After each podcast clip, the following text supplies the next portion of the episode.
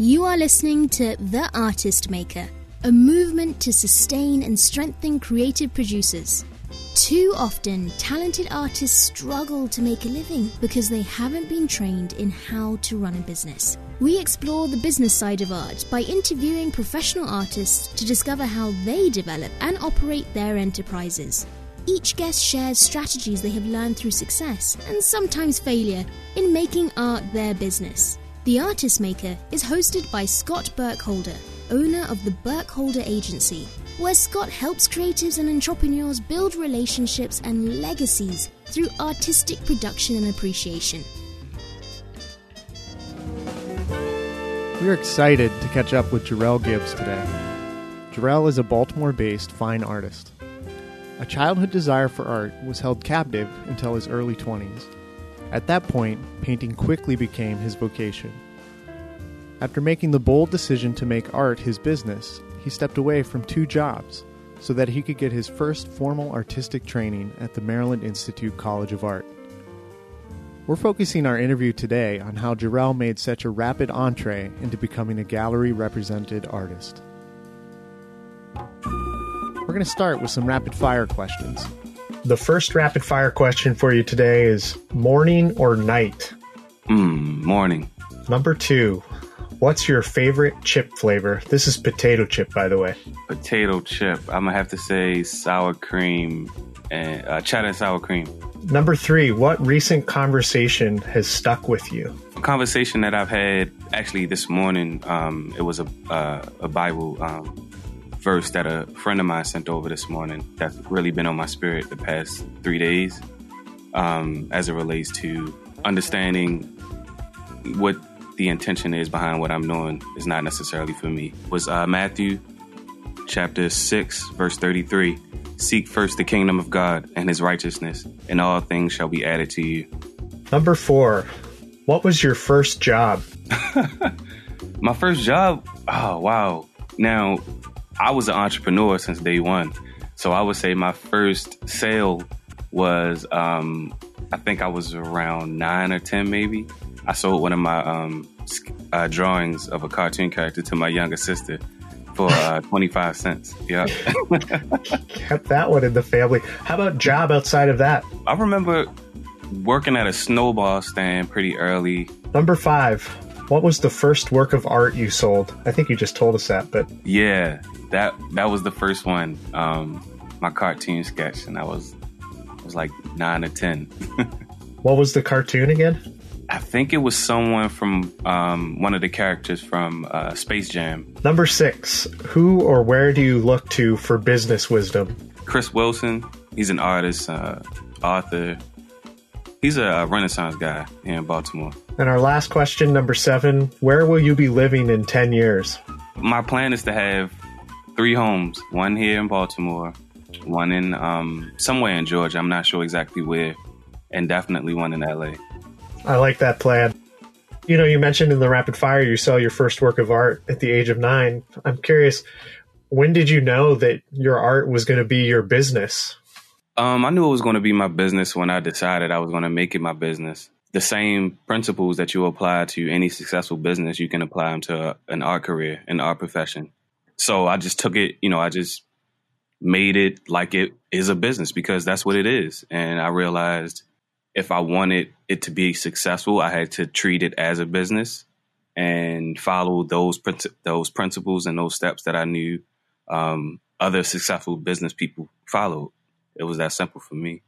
When did you, if you will, hang your shingle out as Jerrell Gibbs, the right. artist? I think towards the end of 2015, we um, a few myself and a, a, few business partners that I used to work with in the past, we had opened up a gallery in uh, downtown Baltimore called the Incredible Little Art Gallery. When you made that step in 2015, who did you sell your first works of art to? What was your your customer base like? A lot of my early collectors were like Jess Solomon, Aisha and Cole over at Dovecote a lot of the community, but a lot of people who were really heavily invested in the arts and willing to kind of like put their self out there and take a risk in purchasing something. So it sounds like you knew these people. You had a personal relationship with them?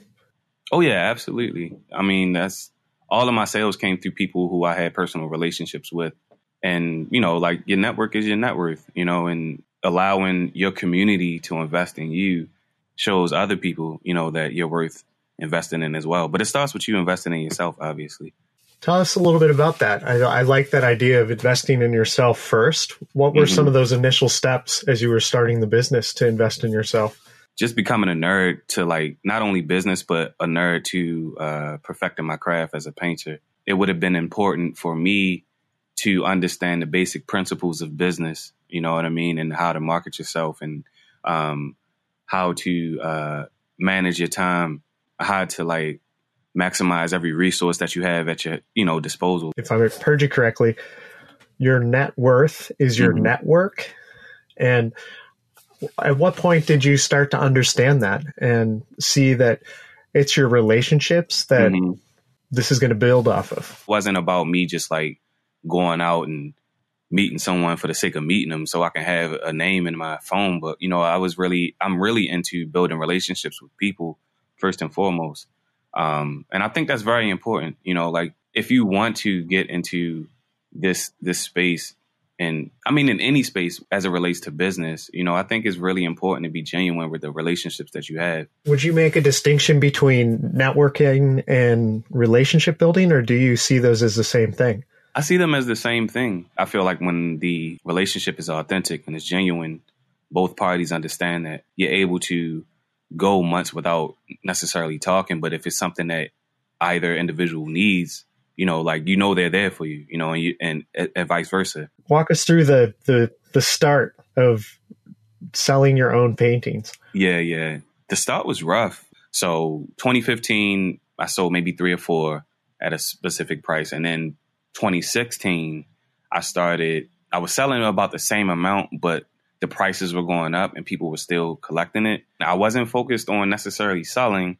I was focused on the intention behind the sale because I wanted one to continue to grow my network. I wanted to meet the right people and I wanted to um, create my brand in a way that was very in line with what I wanted to do with the future, with my future as a um, professional artist. But 2016 that was one of the significant sales. A huge collector in DC. May she rest in peace. She passed in 2017. She had collected two of my works at the time. And then once she had collected a few of my works, like people started to take me seriously, you know, like more serious and, and my prices just continued to go up. Sales were also coming from me doing a lot of DIY stuff. So I'm investing again in like magazines, researching, figuring out who's buying, building my artist network as well. If you have a community of artists on your side as well, like people that are collecting their work could be potentially interested in collecting your work. You know, I'm not saying that's going to be the case, but you know, it's it's it's a possibility. Going to a lot of shows and meeting people and, and things like that. Do you have to do anything outside your comfort zone? Yeah, absolutely. You definitely have to step out of, outside of yourself. I learned that at an early age um, because I knew in order for me to build a network, I had to be um, more open. People don't believe me when I tell them, but I'm really introverted. You know, I, I'm introverted as hell. In order for me to continue to grow and meet people, I knew I had to come out, come up out of that, or at least be able to turn it on and turn it off. What was one of those awkward moments of connecting with someone new? When we were sending out flyers for the opening of the gallery in 2015 we had the postcards that we created. And what I was doing at that time was sending everything through snail mail because I knew everybody else was sending invites and um, opening stuff to like emails. And I was like, wow, like it would really catch someone's attention if you just send it to their mailbox because like people don't really do that anymore. What would you point a younger artist to when they're doing research about building their career and their network? You have to travel. You have to travel you have to be willing to put yourself out there. You have to invest in just going somewhere and understanding that you may not come out with anything, but you did it. You know what I mean? I came back from Art Basel and I want to say like maybe three weeks to a month afterward, someone that I met who is like an art advisor um, connected me with a few collectors that she personally knows. Connected with them, sold like six thousand dollars worth of art, you know, in a day. You know what I mean? But that wouldn't have happened had I not taken that leap of faith and went to Art Basel in Miami, you know, on my own dime, you know. It's not simple. It's not as simple as just getting on a plane and going. My intention was to meet someone very specific for a specific reason. What were your intentions for meeting the people you chose to meet at Art Basel? Building relationships in order to get me to where I am today, which is gallery representation and um, continuing to sell art. So, Jerrell, when you go to Art Basel and you're looking at gallerists there, you're essentially in the big leagues of the art world at that point. How did you know you belong there? I knew if I would just keep to to like talking about my story, my experiences, and not saying it's all about me, but the reality was I had to talk about something that I knew was real. And I feel like people understand and can relate to real, whether they actually experienced it or not, you know? So that that's the confidence that I had within myself before anything. How did you select the galleries or collectors? I chose collectors that collected work that had some sort of conversation with what I was doing, you know. But I, you know, like w- once I really got involved and invested, I realized none of that really mattered. Collectors collect all types of artwork, you know, like we collect now. I, I collect like more abstract and figurative work, you know, which is crazy. What do you think are the biggest differences between those friends you were selling art to when you began and the collectors that you're working with today? They're collecting for a lot of different reasons you know, not just to support me as an artist. I mean, obviously that's one of them, but they're collecting for various reasons. Some are collecting because they want to continue to be in a position to um, change the narrative as it surrounds uh, work of artists of color. You know, some people are collecting because they want to have a position of power. You know what I mean? So it, it really it's in a different space now. I mean, I would say like 95% of the people, 98% of the people that have a piece of my work are people that are very genuine and honest and um, just have that human element, you know? How do you feel about the change in who your audience is or maybe the motivation of your audiences? It doesn't bother me because, again, I think, uh, well, I know for a fact my gallerist does a good job in vetting my gallerist and I we have we have a really close relationship, and she understands what it is that I'm looking for, and uh, we just like really work together and in, in unison with that, um, being intentional and strategic about who is purchasing my work. You have to understand that it's business first. You know, like that's the reality. If you want to get into this game, like at this level, it, it's business. It's not just a hobby or a craft anymore. It's like this is is life. You know. How do you describe where you're at in your career right now? Oh man, I'm in a sweet spot.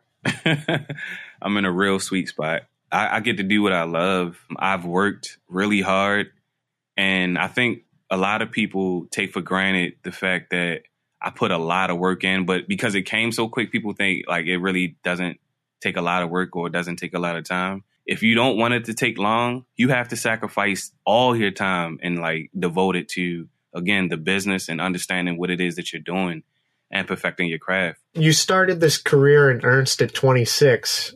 You had a vision. Have you arrived at your vision? No way. What no. what's what's the grand vision for you, Jerrell? I mean, this has always been my goal, like to get to a point where I can give back. Like that's the whole thing. It's not about me. I wanted to come back and give back and able to be able to implement certain things to the community that I grew up in. Practically speaking, what does give mm-hmm. back look like to you? One of my many goals is to um, create a artist living and workspace here in Baltimore. Um, and that's something that I'm really close to um, attaining and doing. It's not about like profiting or anything. So I had to figure out how it could make sense financially in order to do something like that first. It's about providing an opportunity because of the relationships and the network and who I've where I've gotten to. I have to continue to um, open up those uh, opportunities and provide them and bring them back to my community in order for them to be accessible to everyone else. Because there's a lot of artists in Baltimore City that I know personally that don't have the opportunities that I have. Whether it's because they don't have, they they didn't have the finances to, you know, have a studio and somewhere to live at the same time. You know, Like I know how important that is. What would you teach to your own community? You don't have to be the best at something that I'm the best at. You know, you need to be the best at what you the best at, you know, and then just like understand that that's enough. Again, I want to provide the education as, as it relates to business, showing people how it could relate to what it is that they're specifically interested in. Now, obviously, for me, in order for me to um, give like wisdom as it relates to art, is going to be specific to artists. But as it relates to business, I can be helpful in any field. What's next for you, Jerrell? What's next for me? Shows, working on a new um, collection uh, that I actually started yesterday. Traveling, big traveling next year. Those endeavors that I would that I was just speaking about, you know, like every day is a is a day wasted for someone else who needs help. You know, that's how I look at it. The stuff that I have lined up for myself is going to happen or it's not, whatever. But I know there's people out there that need help, and I need to um, continue to flush this idea out so I can make that happen as soon as possible.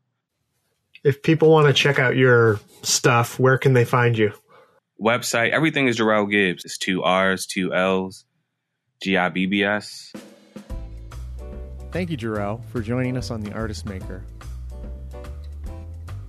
There are many things that I'm still reflecting on from my conversation with Jerrell. I love when an idea is incredibly obvious and very easy to carry forward with you. Your network is your net worth is such a wonderful way to describe how important relationships are in business. Oftentimes, it's the community, the people that we know, that first recognize our unique skill sets and launch us on our way. As we progress, it will be the new connections that we build with other people that become the blocks that will sustain us. If you want to see where someone's business is heading, look at who they are working to connect with.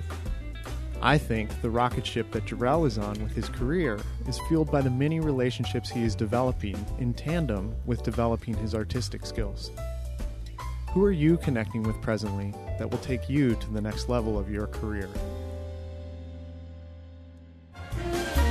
Thank you for listening to The Artist Maker, a movement to sustain and strengthen creative producers.